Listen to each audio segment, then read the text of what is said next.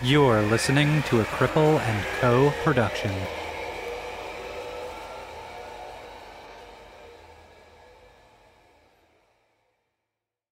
This episode of Disability After Dark has been brought to you by ClonAWilly.com. ClonaWilly and ClonaPussy are do-it-yourself molding kits that allow anyone to make an exact replica of any penis or vulva into a sex toy at home.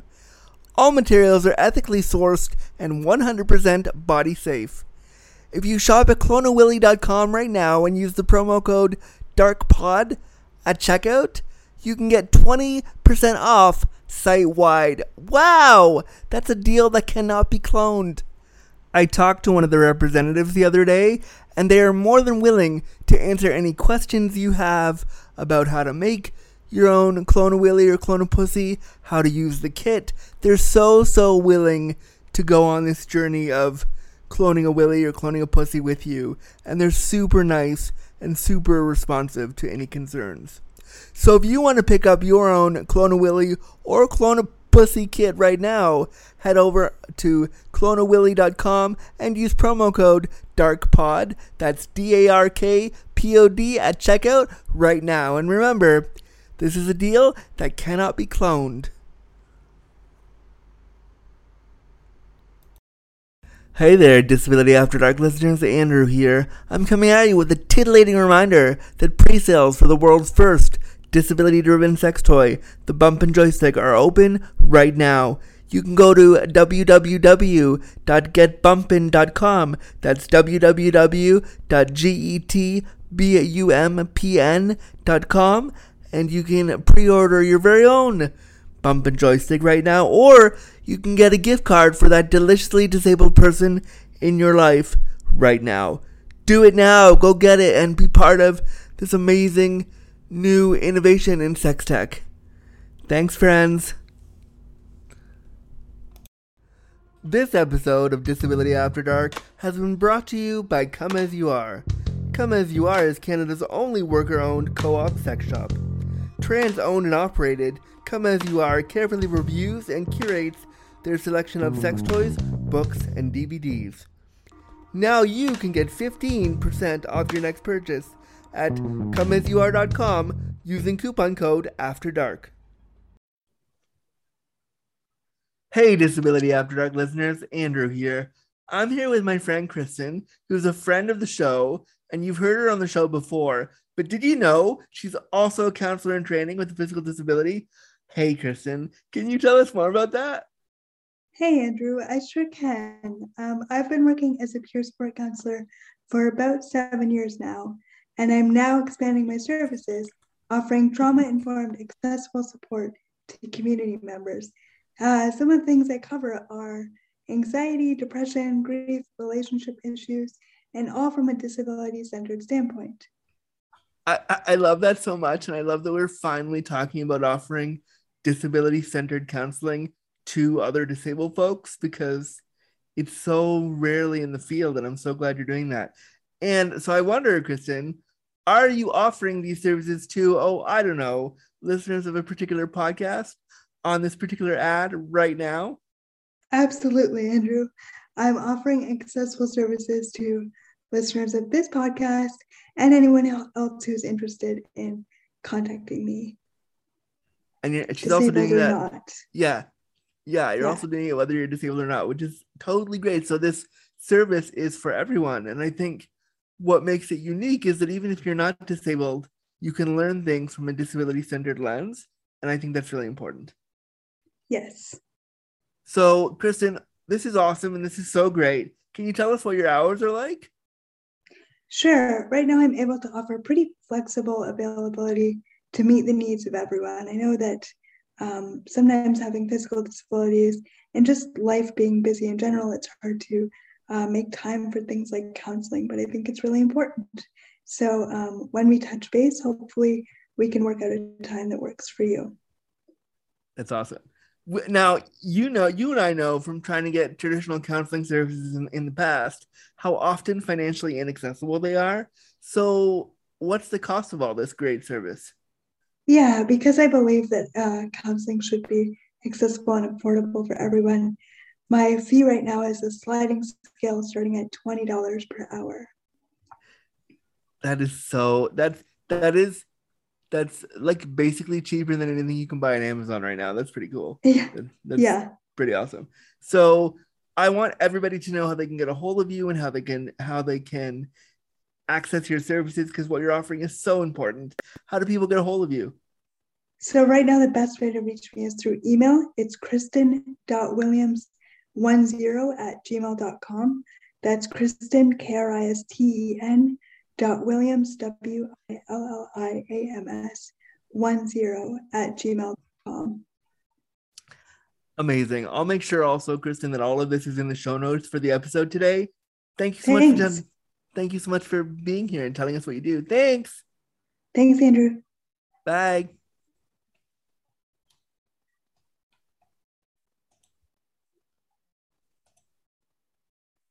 Content warning. The language, content, and discussion found within this episode of Disability After Dark will be explicit. Listener discretion advised.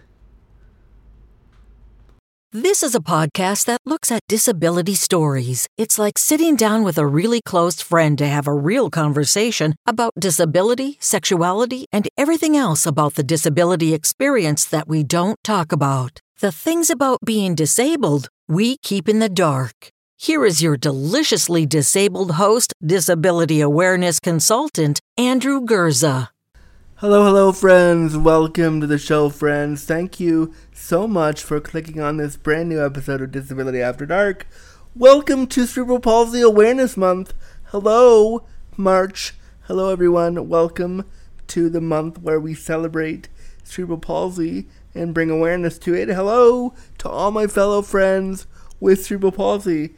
Let's get comfy, cozy, crippled, and cerebral palsied and get this show started, shall we?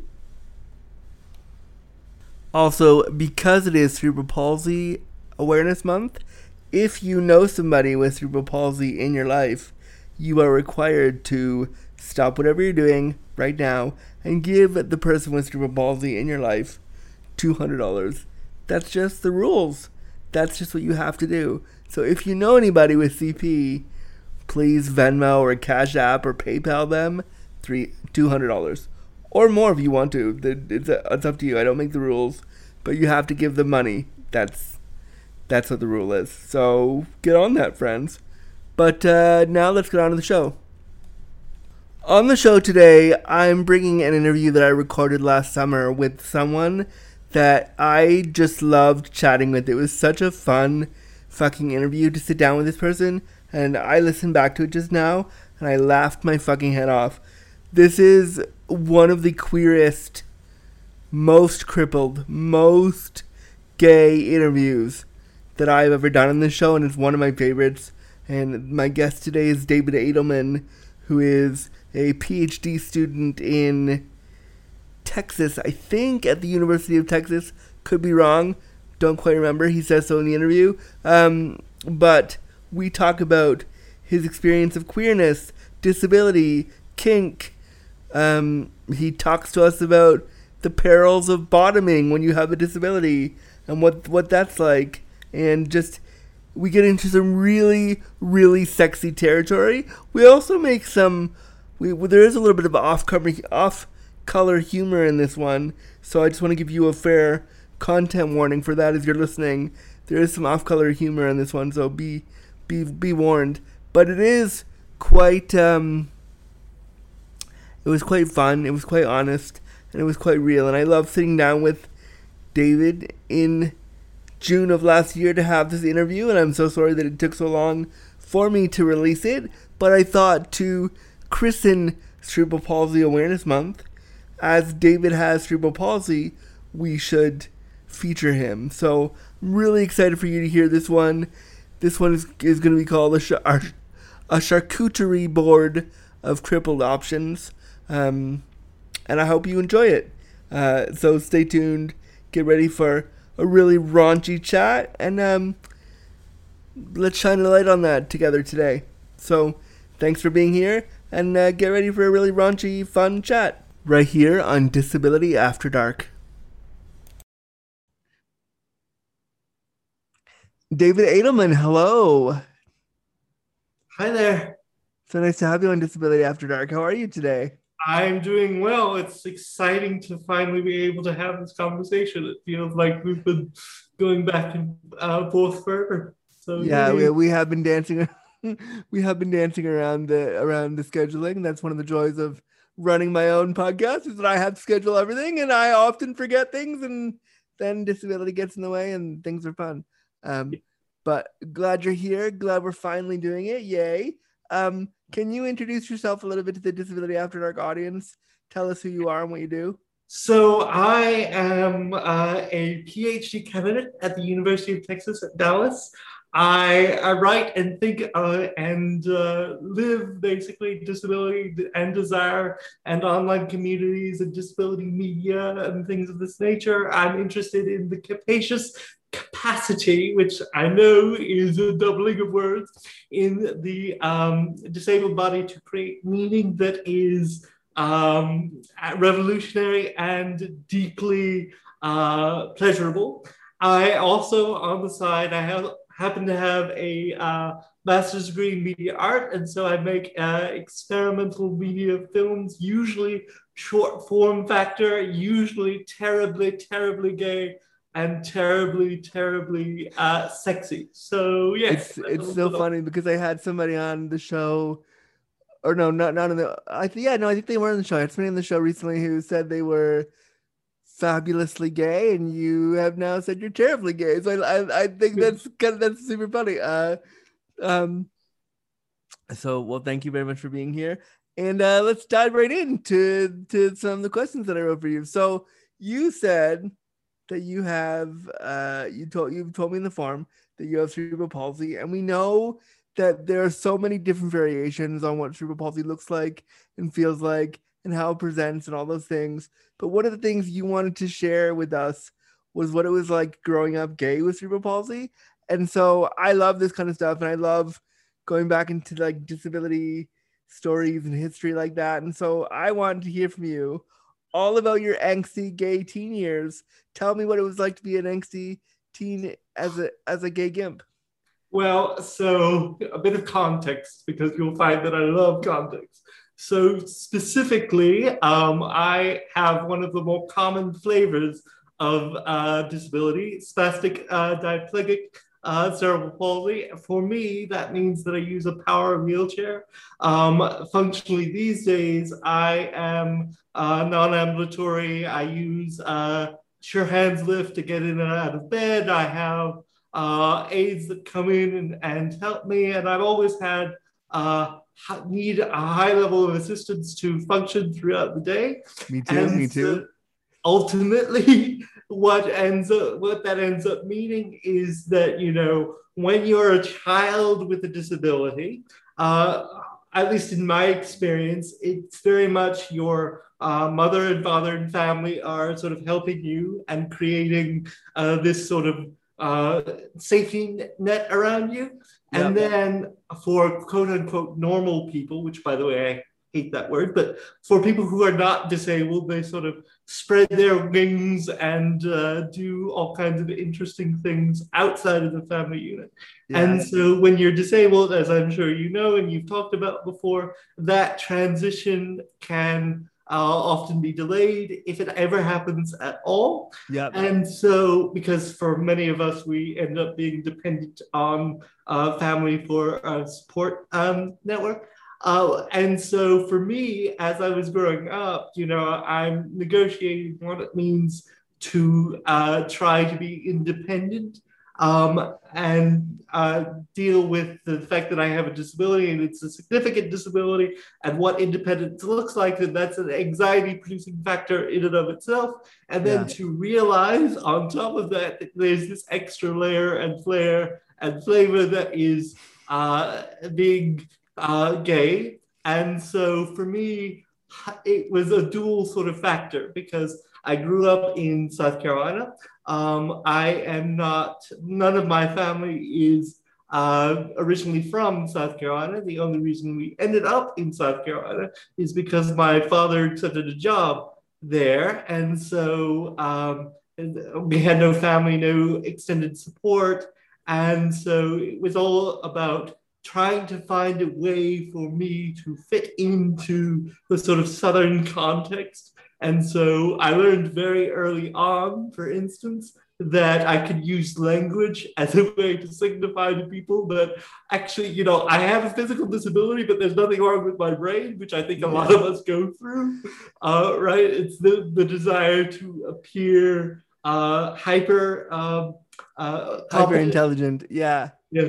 Yeah. Hyper competent or hyper intelligent in order to compensate for having such a, uh, a big uh, physical disability. And so, uh, and that naturally sort of distances you from your peers. And then to discover that you are also gay and not interested in uh, girls and the kind of sort of uh, stereotypically uh, masculinist stuff that uh, teenage boys go through. It's just an incredibly sort of isolating experience. Yeah. Although you would, perhaps you would, or perhaps you wouldn't be surprised at the things that you hear when uh, people discount you because they they don't think that you're part of the conversation. So, for example, I when I was in high school, particularly, um, I uh, would sort of fade into the background because, again, distance because of the chair and everything, which meant that I got to hear all kinds of, of lovely conversations with a bunch of teenage boys around the uh, lunch table. And uh, yeah, um, you would be surprised or perhaps not surprised at the amount of straight boys who are interested in uh, anal play. Um, at Oh yeah, no, no, no. I've uh, having fucked a few straight boys in my in my time. I'm not surprised in the least. Not surprised in the least.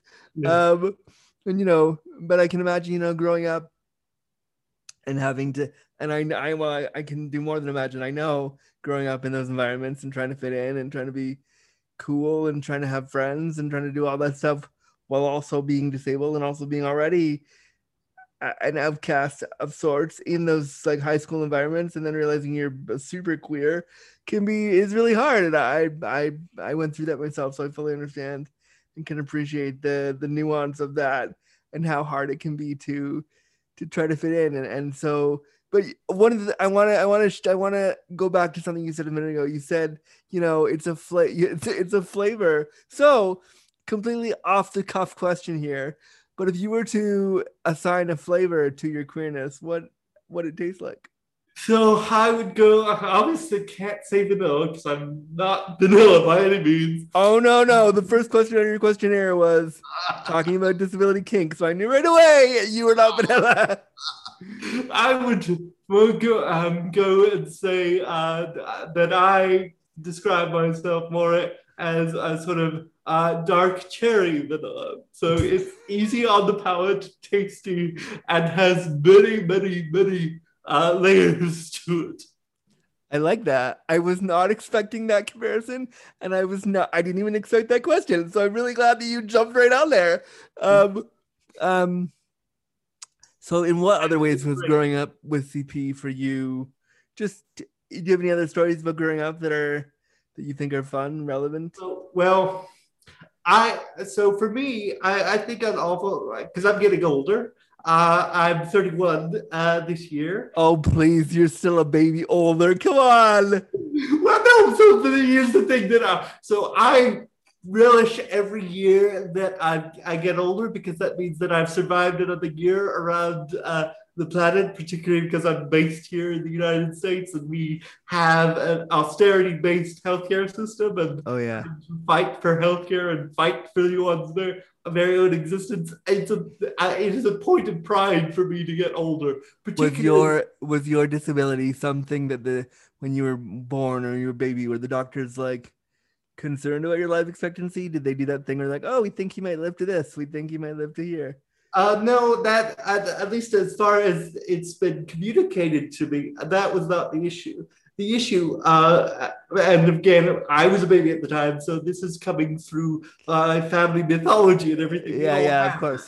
um, where my uh, mother has said multiple times that the doctor says that you know he has a severe uh, disability, but if you look at his, uh, his eyes, you can see a twinkle. So it's your job as a parent to do everything for him as a baby that he cannot do for himself. So this means uh, and she goes on and on and on about the fact that, you know, bringing me toys and letting me taste everything that I could possibly put in my mouth because that is a developmental stage. And so, Yeah. and things of this nature. So, no, it's just a personal point of pride to be able to survive. But um, back to your general question, because you'll also find that I, I tend to talk a lot. And so you're going to have to rein me in, I think. Well, this is a long form podcast, so feel free to just talk. Then it's fine. but um, so uh, I think a lot about being a kid with with a disability and what it would have uh, um, been like. You know, talking to my uh, younger self, things that I wish that people had done to make my life easier. And so, I, one of the things that immediately jumps to my mind are uh, condom catheters. So Wow, I I was not expecting us to go right there, but all right, we're there. Okay, let's go.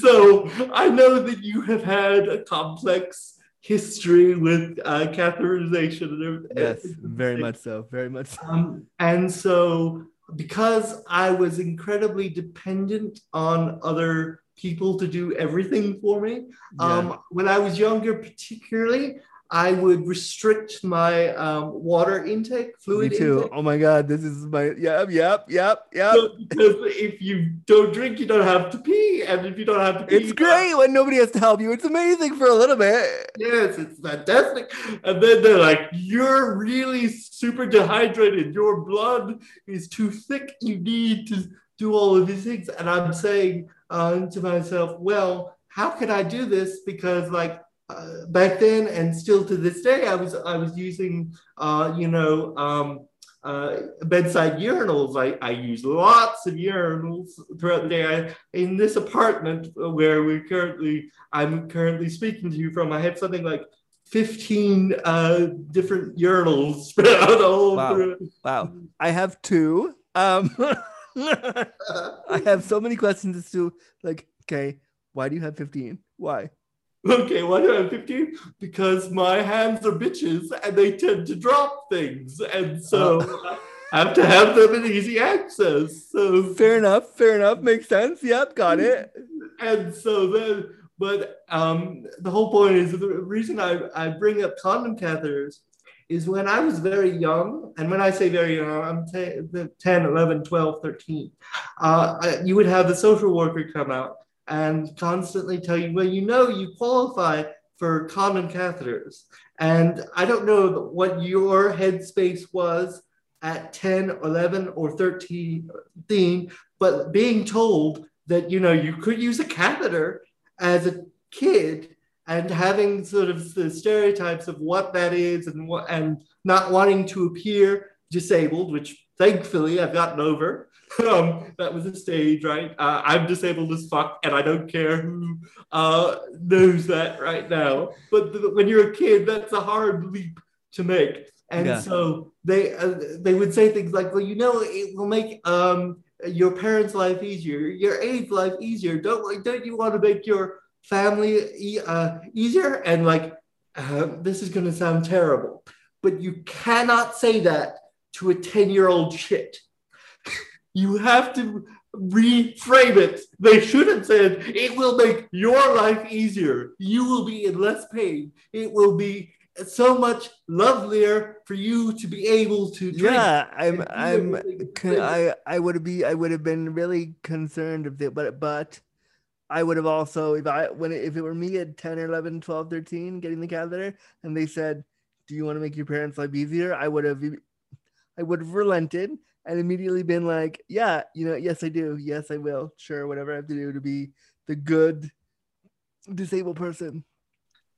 Well, let's see, there's the difference between the two of us. I can fully admit that my younger self, as part of my rebellion and wanting to be uh, my own self, was like, I am going to do whatever I can to be as independent as possible, even if that means putting my body in um, shitty Danger. circumstances. yeah so yes, I part of me, um, I, I mean, I would hope that the the discourse or the way that we talk about these things has shifted, but ultimately, like, I, it's part of of you know focusing for me on the d- disabled patient or person in the center and not making it so that they have to perform labor for other people because we already have to do that all. Of course, or to appease somebody else. Yeah. Um, I'm gonna jump around to a question that I that, and this is not in order of what I wrote down, but I'm just gonna I wanted I just because I've been curious since I was reading the since I was reading your form yesterday, getting ready for this. I want to know. Tell me about now. I refer to myself as a power chair top physically, but Mhm. emotionally, I'm a fucking bottom and I want to get railed. so I I would love to know from you, David, what has the experience of being a disabled bottom been like for you? So, uh, just as a point of clarification, uh, I'm all I am. I like to think of myself as both, which is to say, I enjoy both very much. However, as I have gotten older and I have sort of begun to uh, think about those things that bring me pleasure, I want to explore being the receptive partner, being the bottom more often, which can be difficult for a couple of reasons, which we would get into. Um, so let's break it down. Let's break it down. What what why do you why is it would it be difficult for you to bottom?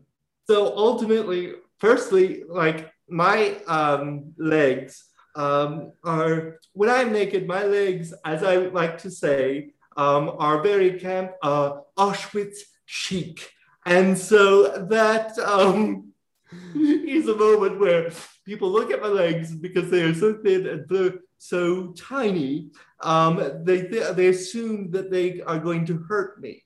And so they basically, my uh, the, a lot of my partners have not been comfortable taking on that role because they assume that they are going to incontrovertibly hurt me or break me or put me in the hospital, which ultimately is um, very, very much a, a self-serving compliment on their part. And so it's a hard, sometimes it's hard to get them to, uh, to even want to attempt it. Um, the other reason that um, uh, I have come to this realization is that, well, as I like to put it on my in my Tinder conversations, I had cerebral palsy, which means that um, I uh, have, uh, or let me see, what was it that I wrote last week? Yes, I have cerebral palsy, which means two of my legs don't work. Are you are you suggesting that your penis is a third leg? Well, not quite a third leg. It's not the biggest that I've ever seen. But what happens is that a lot of people, when it gets to that stage of the conversation, uh, want to, uh, their eyes get really, really big and they uh, want me to top, um, which is fun, is lovely. But ultimately, you know, um, it's very much, I have had the experience where they only want me to talk. And trying to convince someone to do something that they don't want to do, first of all, is hard. Second of all, ethically icky. And so I'm not interested in doing that. And so it, it for me, a uni- the unicorn would be to find someone who is also versatile, who's also, you know, interested in doing all of the things like me. And so I have had a few, uh, um, what you call it, uh, experiences that are great and fantastic, and I hope to have uh, uh, some more in the future. And then, of course, most uh, logistically challenging because we I don't walk and I um, have a, uh, a fucked up bowel system. Basically, Yeah, me too. We're basically the same person. It's fine. I understand 100%. Don't worry. Well, for me, if I want to bottom, I basically can't eat for two days. Oh no. That is how that works. But it's, you know, it depends. It's like you're making a cost benefit analysis in your brain. Like, is this person hot enough that I want to have this experience, or can Actually, you're making a cost benefit analysis because you have to decide if you really if they're really worth fucking. So Yes, cost benefit analysis. yes. No one got my weird pun. All right. um. So tell me, tell me, tell me about uh just more of the just more of the bottoming story. Like, what are the what were some of the good experiences you had? Because I've never bottomed yet, so I don't know what at all. feels like. So, um, first of all, uh, I have a whole lot of disability related tech. And so, like, ultimately, I have had people uh, show up, see what the um, circumstances of my bedroom apartment look like, and then turn around and walk out the door because Yeah. uh, they get uh, freaked out by uh, by uh, all of the extra accoutrement I have. Um, and so, like, ultimately, you know, first they have to have passed the uh, their eyes test. Have I seen the whites of their eyes? If not, we can proceed to step two. Um, and in that case, um, I have uh, used all of my technology for uh, sexy carnal purposes, uh, including so I have a Loeros mattress, um, which uh, is on top of a hospital style bed with which is a, uh, a and as a trapeze and so it is really lovely to be able to use the trapeze to uh, rotate myself uh, onto my stomach and in fact uh, that it's a bit of physical therapy for me because the um, first time I Wouldn't your OT be so pleased? Your OT and PT be so pleased to know that fucking fucking a dude or getting fucked by a dude is actually great OT for you. Well, absolutely. I mean, here's the thing.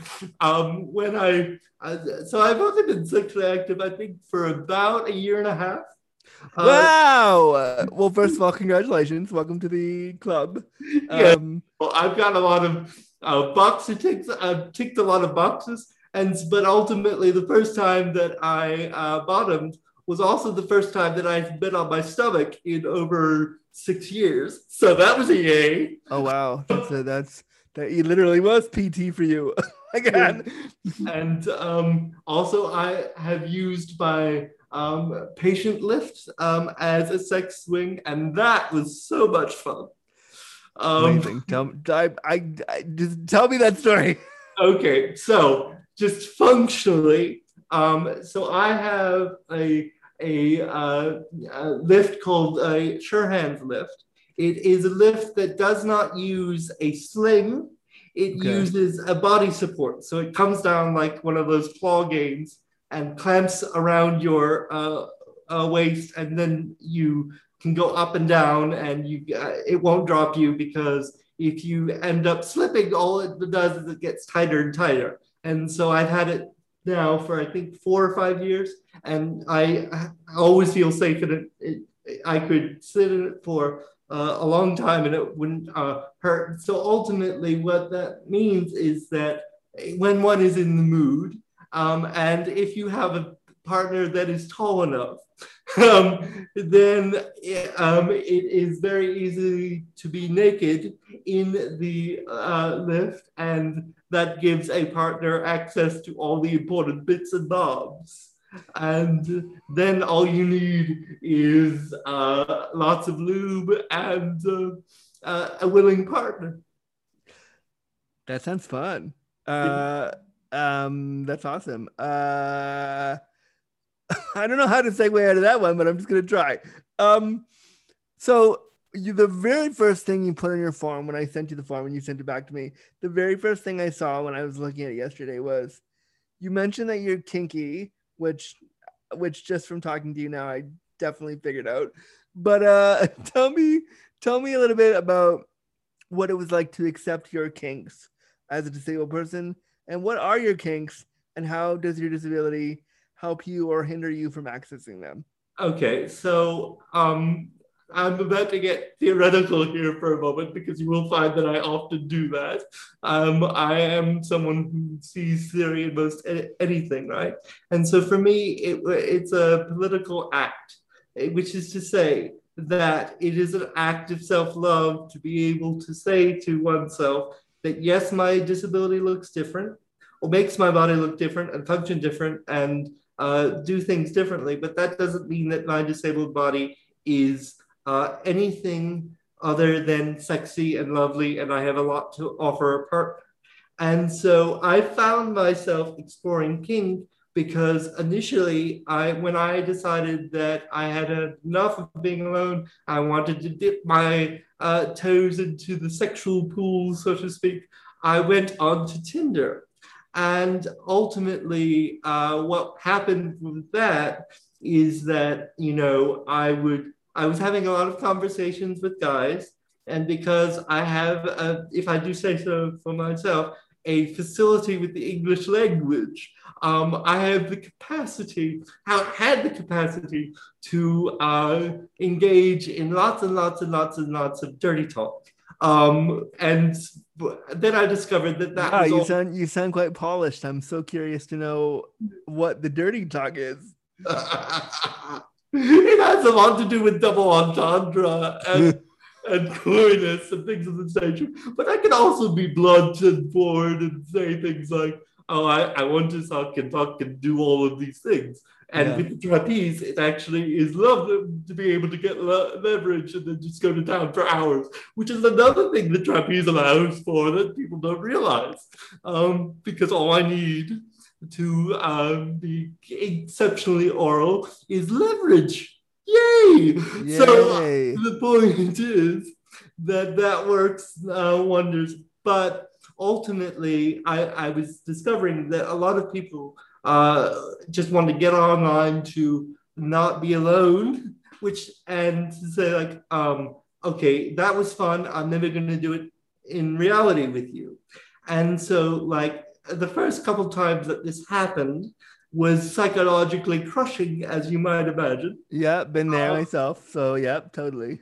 but you know i'm at the point now where you know r- role play online can be fun and if that Yeah. is what someone wants to do i'm perfectly fine with that they just have to be upfront with me so that i don't go in with expectations and and so ultimately though i was getting sick of not having any in real life experiences Of and course. so uh, I and also I was getting sick of having to explain the disability over and over and over and over and over, and then people being like, "Oh, what's that?" and then not talking to me for uh, however long. And despite yeah.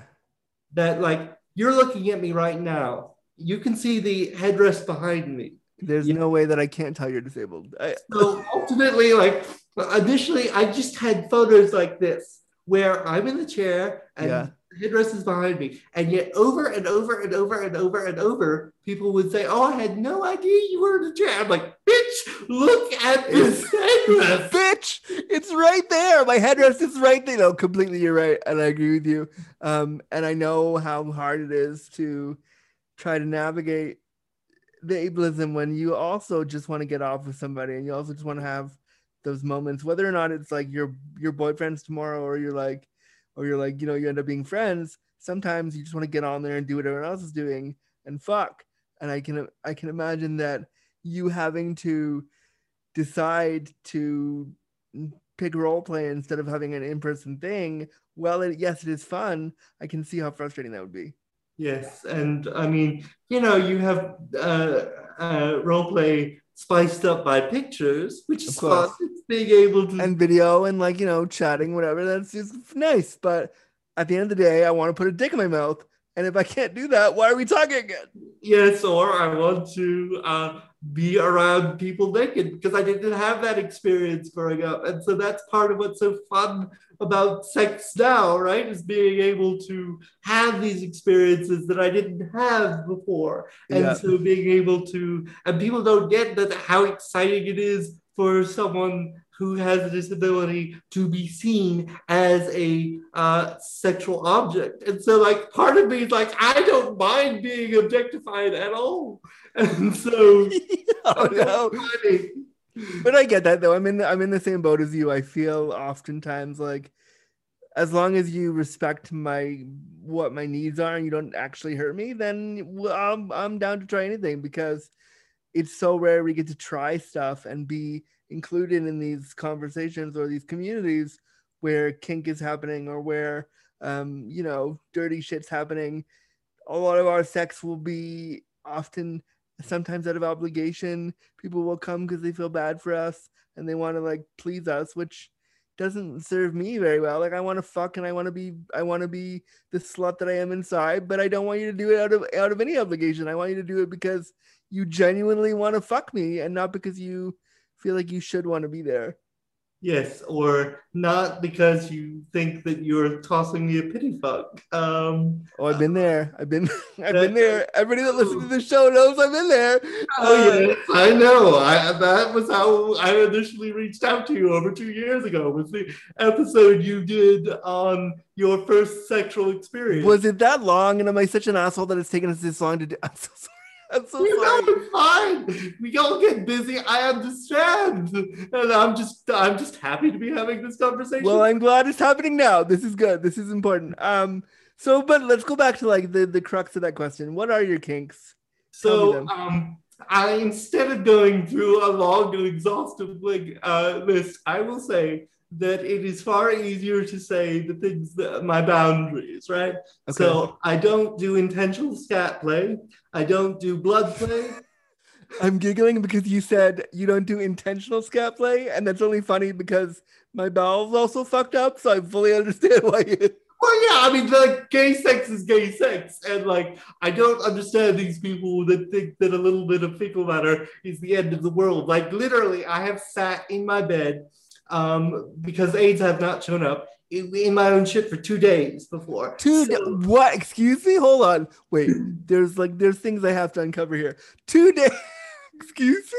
But isn't yeah. that like a isn't that like a like a attendant care violation? Isn't there some sort of like? and I'm no longer with that agency or with that aide. But the Good. point is, is that be, people with disabilities have to deal with literal figurative, figurative shit every single day. Yeah. And so, like, I have a high um, boundary for, you know, things that are quote unquote acceptable. I'm not going to kick you out of bed if an accident should happen, but it's not something that I intentionally seek out because. Oh, my next again, question is when are we hooking up?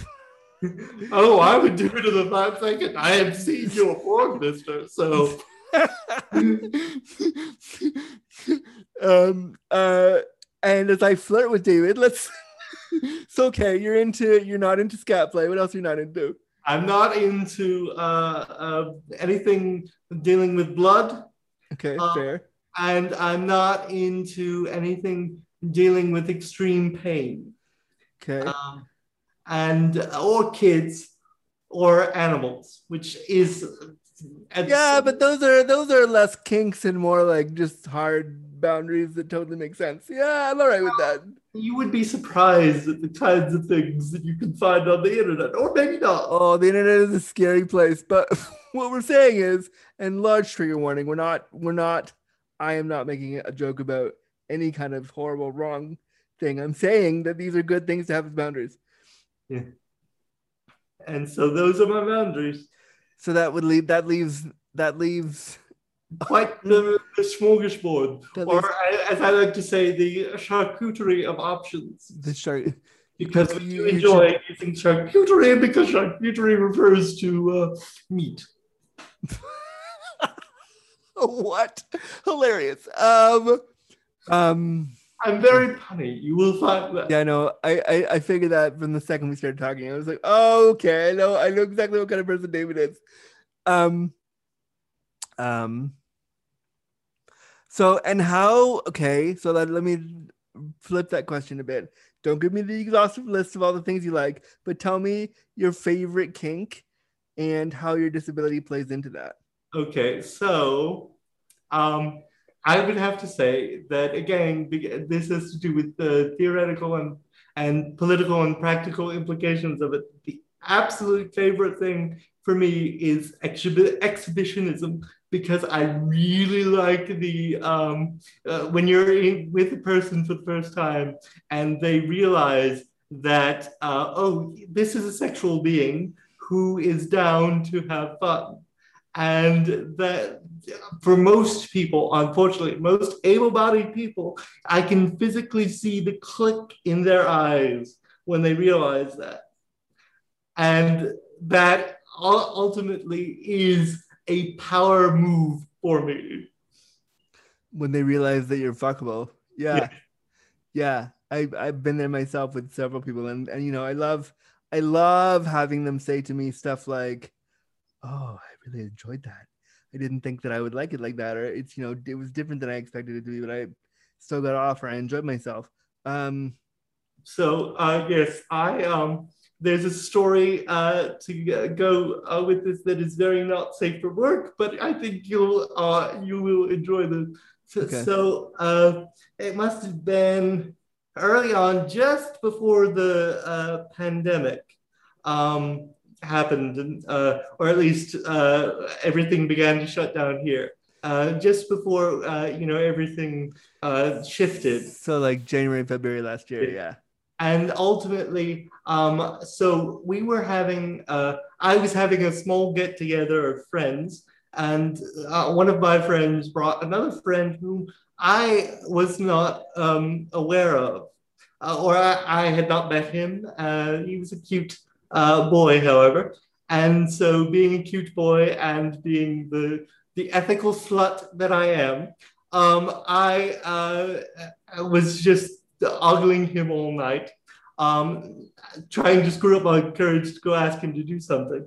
And so they went, uh, he went into another room, they were playing video games um, or, or, whatever. And ultimately, he came out um, because he was interested to see if um, I, because uh, my friend at this point had mentioned the fact that, you know, he, he likes Rick is this friend and uh, Rick liked to joke around um, that my PhD was on porn, sex, and disability, which is not exactly true, but that not is entirely untrue either. It's not untrue. Let's put it that way, right? Um, and I mean, I could go uh, in depth into what my actual scholarly work is because I'm I'm very vivified by that. But let's set that aside for a second. Um, and so ultimately, this guy came out and he uh, was coyly mumbling something, and I couldn't figure out uh, what it was. So I asked him to speak up, and finally he said, "Can I see your dick?" Um, because uh, Rick says that it's not small, and so I uh, then went into my bedroom back here, um, and I showed it to him and his eyes physically uh, widened. And so he came over and he played with it for a bit. And um, part of me is kicking myself that I didn't, you know, invite him to do more because then he, he went out uh, and went back to uh, playing uh, video games. Did you feel now, you know, having some now, having someone, even if you're ogling them, having them just walk in and be like, yo, can I see your dick? Did you feel at all like concerned as a disabled person that like that's not really how you well ultimately you know i i'm want to fuck him. getting older and being a uh, with a disability you learn to read people you learn to trust your gut as it were and so i've been lucky in the sense that i have never intentionally put myself in a dangerous situation or felt in danger but that is in part because of you know usually all the prep work that one does. And I have a stun gun in here as well. Um, so that's not an issue. I like um, I'm not even kidding. Do you actually have a stun gun in there? Yes. Wow. Wow. Don't fuck with David. World. I am uh, someone who prepares. I'm a planner. That is what He's I... coming for you. Guns hot. Wow. but the point here is that um, I, at the moment that it happened, I was nervous because no one had ever asked me to do that and this was at the beginning of my sexual exploration, uh, uh, my uh, walkabout, if you will, despite the fact that I don't walk. I was gonna say, I was like, there's um, no walking happening. More like an undulating roll. Um, trying to watch me take my pants off, for one thing. That's very much an undulating roll. Yes, yes. But the point here is that I was excited. It was very much, it was hot. It was, uh, you know, heart beating, heart thrumming sort of thing. And so yes, I um that was the moment where I'm like, oh, this feels good. Let's do more of this. That's exciting. Uh, and so I'm curious, what kind of gentlemen or gentledems or all the everything in between do you entertain at your abode? So I am not very picky, right? So the uh, one thing that I am completely upfront about is my disability because like I cannot hide this. I cannot make excuses for it. I cannot, it affects the way that I have sex. So in order for me to have good, pleasurable sex, my partners have to know about it. And so um, ultimately, uh, the thing that turns me on uh, most is the capacity to carry on a conversation because most of my encounters always begin uh, with a conversation because that's how as a person with a dis- disability i have found you know being able to gauge someone are they squirrely? Are they able to uh, put two and two together all these things. So if a, if a person can carry on a conversation if a person can know everything or enough about my uh, disability to not run shrieking into the night and increasingly if that person is also kinky I'm giggling because you've given me like seven possible quotes for this episode, seven possible titles for this episode, and I'm trying to figure out in my head as you're talking which one I want to use. And I we've been talking for an hour now, and I have I still have no fucking clue what which one to use. So let's just keep going. Um, um, amazing. Uh, tell me a little bit more about. Let me just pull up my questions here. Tell me, you said something about um the daily pains you have around disability. And I liked I liked this that you brought this up because we know what disability pain feels like, but many people who don't live with chronic pain or chronic illness or disability like ours don't understand what this pain looks like it feels like. Can you describe yours? Okay, so I think that was an oblique reference to the fact that I mentioned that I masturbate a lot for pain relief um, which is true. Um, and we can perhaps get into that. Uh, but ultimately, so I do have cerebral palsy. Um, but the thing that uh, most affects my life on a day to day basis is that when I was uh, 17, I had this thing called an anterior spinal fusion, which basically they, they fused my spine from the top of the spine all the way down because I had a 65 degree scoliosis curve. And so what that basically meant is that my spine was in a C and it was the, the spines of my spine, the spurs of the spine were in danger of puncturing my lung. And so I we would have the same trajectory. That's literally what happened to me. Yes, got yes. it. So you see that, that this is part of the reason that I've been wanting to talk for so long because it's like we have so many similar experiences. But yes um, that is uh, so because of all of that, and because of the fact that the scoliosis was brought on by my uh, muscles, and the doctors were concerned that if they took out all of that armature, that my muscles would begin to cave in and pull on the bones again. I have all of that inside my back, and what that means is two titanium rods, 27 screws, and three feet of surgical wire in um, my back currently, which functions Fun. that I'm not very physically flexible. I have to make it up by being, you know, mentally flexible and capacious and kinky. Um, and kinky. But um, that is the thing that um, fucks up my life the most because it's sen- it's sensitive to you know temperature changes. It's sensitive to the rain. Uh, rain, it's sensitive to any sudden movements um, and this kind of thing. And so I, that is, you know, and most often it is an ever present throbbing sort of pain. I um, used to, well, when I first came home from a hospital, because of the surgery, as you know, they have to cut so much um, through so much muscle and nerve um, that I still have very spotty feeling in my back. And so, depending on the area, it's either hypersensitive to pain or I can feel nothing at all, um, or and some middle spots. So it's it's a cornucopia of sensation back there. Um, and so, like sometimes I will, uh, uh, you know, think that something is wrong with the the um, uh, what do you call it, uh, metal inside of me, like it's breaking or it's shifted or whatever. Um, and I'll have a panic attack from that because, of course, the whole prospect of having that gigantic surgery again is terrifying.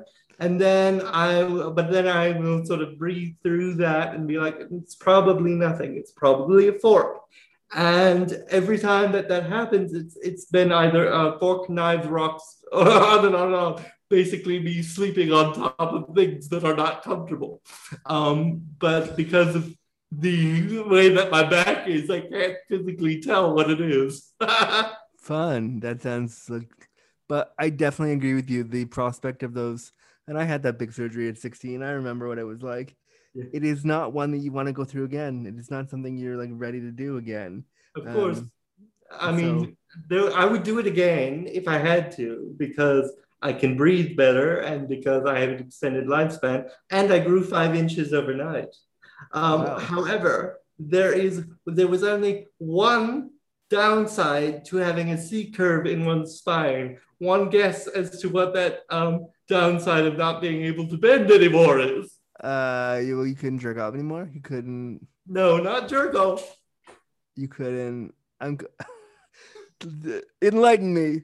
suck off. So um, I, that was the, the first time I um, actually uh, uh, experimented with that was on myself because I my curve was so severe that I could actually do that. You can't see the the audience cannot see the face I'm making, but my my my jaw literally shifted. oh no. That's I think what I am I didn't realize you could do that. I didn't realize people actually did that or tried to do that. I mean, I've seen Well, it I in mean, porn. uh, let's be serious. You you do. I mean, that. I've thought about I have, but I have never thought about myself doing it. Well, part of me is sad for you then that the scoliosis, the rods made you unable to do that for yourself. Well, uh, it's, it's all right though because my hands are perfectly able. I'm lucky in that sense to be able to engage in other moments of self pleasure, which I do a lot as well because like it redu- it releases uh, you know all the good, lovely um, Endorphins, yeah. over pain, and it's lovely. Um, and you know, uh, and I first I think discovered this um, because I uh, spent a lot of time in the hospital, which is fairly common trope. We spend a lot of time in the hospital, and realizing this is sort of like, oh, I have a a, a joy button, quite literally. And the nurses won't be back for two hours. I'm just gonna um, hang out with myself for a little bit. Yeah, no, no, I've been there myself for sure. Um, what other areas of your body other than your rods? Rod sounds like such a weird thing Yes. to say now. Now that I know, I love to also say that uh, because of the surgery, I permanently have I'm sitting on a rod too. In fact. uh, what I would give to sit on a rod, what I would give. Um, but what what other experiences of disability pain can you speak to? So, uh, you know, uh, we, uh, you also, I think, um, will deal with the fact that, you know, I, um, I have a lot of issues. Well, that, that is a, a strong word, but I have a lot of experience with bowel issues. And so being able to, uh, to not being able to get on the toilet on my own, like dealing with that, dealing with the, the sort of sharpness of having to take a shit and not being able to. Um, that is physically painful after a point, which I'm sure you're aware of. Oh, I'm believe me, it's happening to me right as we record this, so I fully understand. Yes.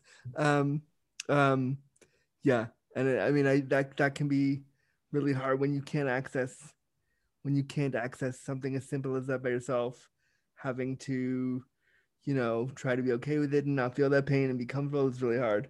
Yep. And being like, um, this is just the way life is because you're living inde- independently and the state will not give you more hours than what you currently have. So you Yeah. just suck it up and deal with it.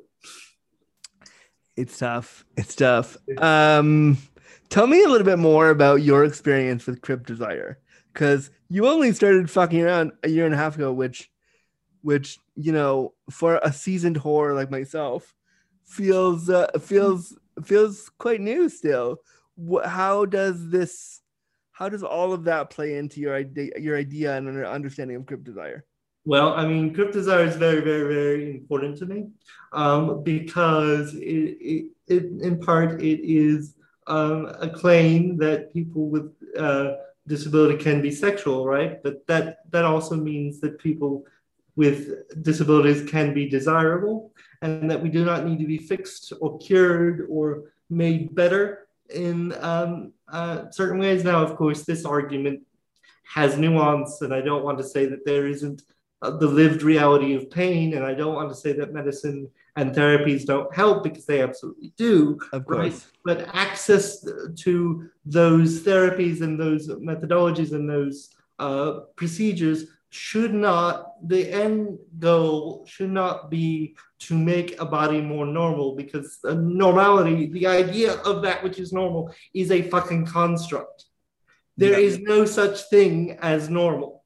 And so the whole idea for uh, for me um, about Crip Desire is very much uh, building out of uh, a whole bunch of theoretical people. Uh, namely, one of them is uh, Robert McRuer and crip theory th- th- of that nature. And basically, the whole point is to say that we should stop fixating on making the people who are, are disabled more uh, non-disabled. Instead, we should learn from the strategies that people with disabilities uh, make because they make the world more equitable for everyone. And so ultimately, Crip Desire is about recognizing that as people with disabilities, we have a well of lived experience that we can share with the world to make the world more equitable if people would just listen to us, which is all about platforming and, and politics therein and things of this nature. But ultimately, it's about the idea that um, there is no one perfect body. The desire to be uh, more fit, more um, more uh, athletic, more uh, beautiful, more masculine. All of this uh, stems from the same anxiety, right? That we as uh, individuals are not enough.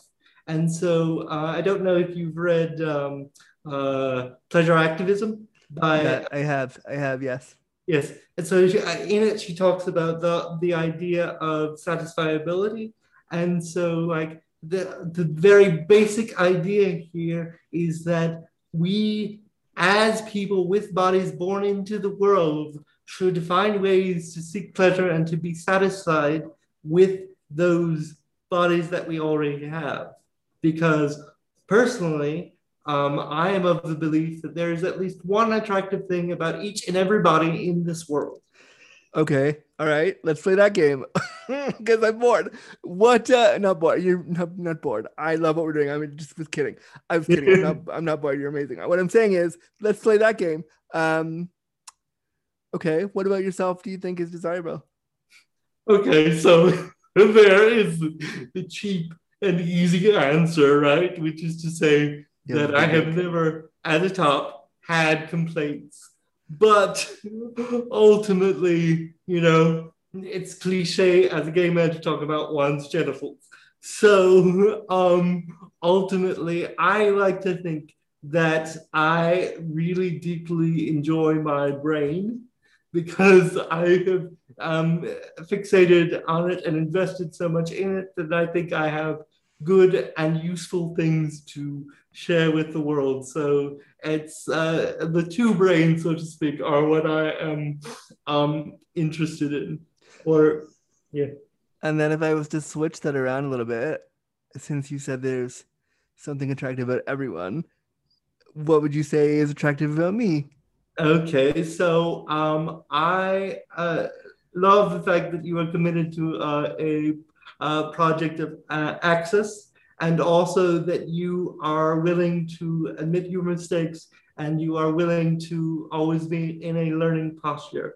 As an academic to be, uh, very soon, that is incredibly attractive to be able to be dialogue with someone who recognizes that they don't know everything but is willing to listen and in this particular moment you are doing exactly that which is to say listening to me and that is powerful Oh well, thank you. I appreciate that. I, you know, I I was hoping you would talk more about the porn. No, I'm kidding. Um, but no, um, we can talk about the porn if you want to talk about the porn. But oh no, I I I lost your view. So I think your camera fell down a little bit because you were there a second ago, and then yes, uh, the camera and ended. I am so sorry about that, but unfortunately, I don't have access to it at the moment. But you can still hear me, yes? Yeah, yeah, I know it's all fine. It's all fine. Um, no, no, no. Well, thank you so much for letting me know what you think is attractive about me. I appreciate that. Um, and you know, I, I, in this work and on this show and all the stuff that I do, I am not 100% right all the time. I have said and done things in my attempt to, you know, champion disability sexuality that is hasn't been super well received and so i'm always learning. And so i think we in in disability spaces and this is me going off on a tangent but i think we have our communities have a lot of work to do within each other to start to respect each other and value each other. And that i think is really attractive and i think us in disability spaces need to do more of that. Yes. Um uh, is there anything else that you wanted to touch on today, David, that we haven't touched on yet? So, um, well, ultimately, like I could talk forever about the things that uh, we have already talked about, but ultimately, I, I just am very, very, very passionate about disability and sexuality, um, and it takes it um, forms a large portion of the work that I'm currently doing. Uh, and I will share something with you that I have not shared with um, very many people. Ooh, exclusive. Uh, which is to say that, uh, I mean, my uh, eventual desire, hopefully, is to get onto the academic market and be a uh, shining um, uh, sort of star, sexy star that talks about kink and disability and porn and disability porn specifically, which is another one of my topics, which we could, it's, that's another conversation. But ultimately, um, what I really, really like, my, one of my dreams after I get PhD would be to build a traveling workshop that um, deals with uh, uh, disability and sexuality, particularly for um, people with uh, disability who are queer in some way, and particularly uh, who are because um, we can naturally assume that people with disabilities who are queer, unless you are, it's an outlier to get a well-informed um, sexual education. So uh, it was embarrassingly uh, late in life, for example, that I realized that there is a reason that gay men use lube. Um, and so, like, the fact that I know as an individual with disability who happens to be terribly, terribly gay, that I cannot um, be the only one who um, is experienced, has experienced that or realized that. And so, being able to sort of uh, the idea would be to build a, a, workshop that invites people with disabilities who are explicitly uh, queer, because again, that is my um, lived experience to engage, engage in these conversations and to uh, have a, a, moment of, of consciousness raising and then maybe possibly having a kinky after party because of that. But, uh, you know, who knows? have you had the experience of sleeping with a, another GIMP yet? Uh, not yet, but that uh, that would be that is definitely on my dream list of, and sometimes uh, Andrew, I, I, um, I get so fed up with able-bodied people that I just I want to uh, write them off completely and say, fuck it, I'm only fucking and being fucked by uh, people with disabilities from now on.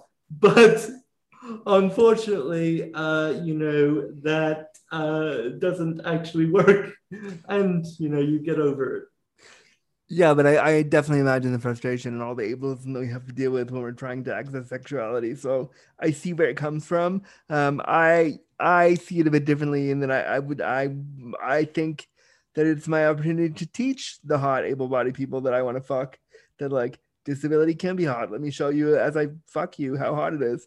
Um, but I I definitely understand what you're saying, and I I have only slept with one disabled person in my whole life, and I'd love to change that at some point. So I understand totally how you're feeling. Um, David Adelman, this was such a fun conversation we had today.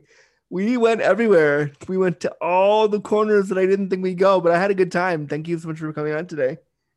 Uh, You're most welcome. It's been a lovely conversation, and uh, I've been looking forward to it. I'm really glad it finally happened, and I'm so sorry that it took two years. Wow.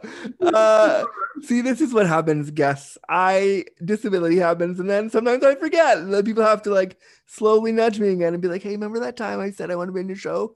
So if you're listening and I've done that to you, nudge me again, and we'll find a way to have you on. sorry, friends. But David Adelman, how can the people get a hold of you? So I have a website that contains all of my work from uh, the academic to the not so academic. To if you want to reach out to me on social media, the website is www.davidadelman, my first and last name, dot work. That is my website. You can reach out and contact me and and keep up with me there. Nice. I'll make sure that all that's in the show notes. Uh, David Adelman, I had such a good time today. Thank you for being so vulnerable and so honest and so real about your experiences. And of course, for shining a bright light on what a fucking kinky cripple you are. Um, yeah. Thank you. Thanks so much for that today. And we'll talk to you very soon. All right. Thanks. All right, friends. That's another episode of Disability After Dark. From me, your disabled daddy, Andrew Gurza. If you want to follow my work, you can follow me on social media on Instagram and Twitter at Andrew Gurza underscore, or you can follow my website, www.andrewgurza.com, to find out more about what I do. And of course, you can follow us on Patreon to get the show one day early and completely ad-free by going to patreon.com slash disability after dark, or you can send us an email to disabilityafterdarkpod at gmail.com and let us know your ideas for an episode, for a minisode, or for a guest spot. We'd love to hear from you. Thank you so much for listening, and we'll be back to shine a bright light on your disabled stories next time.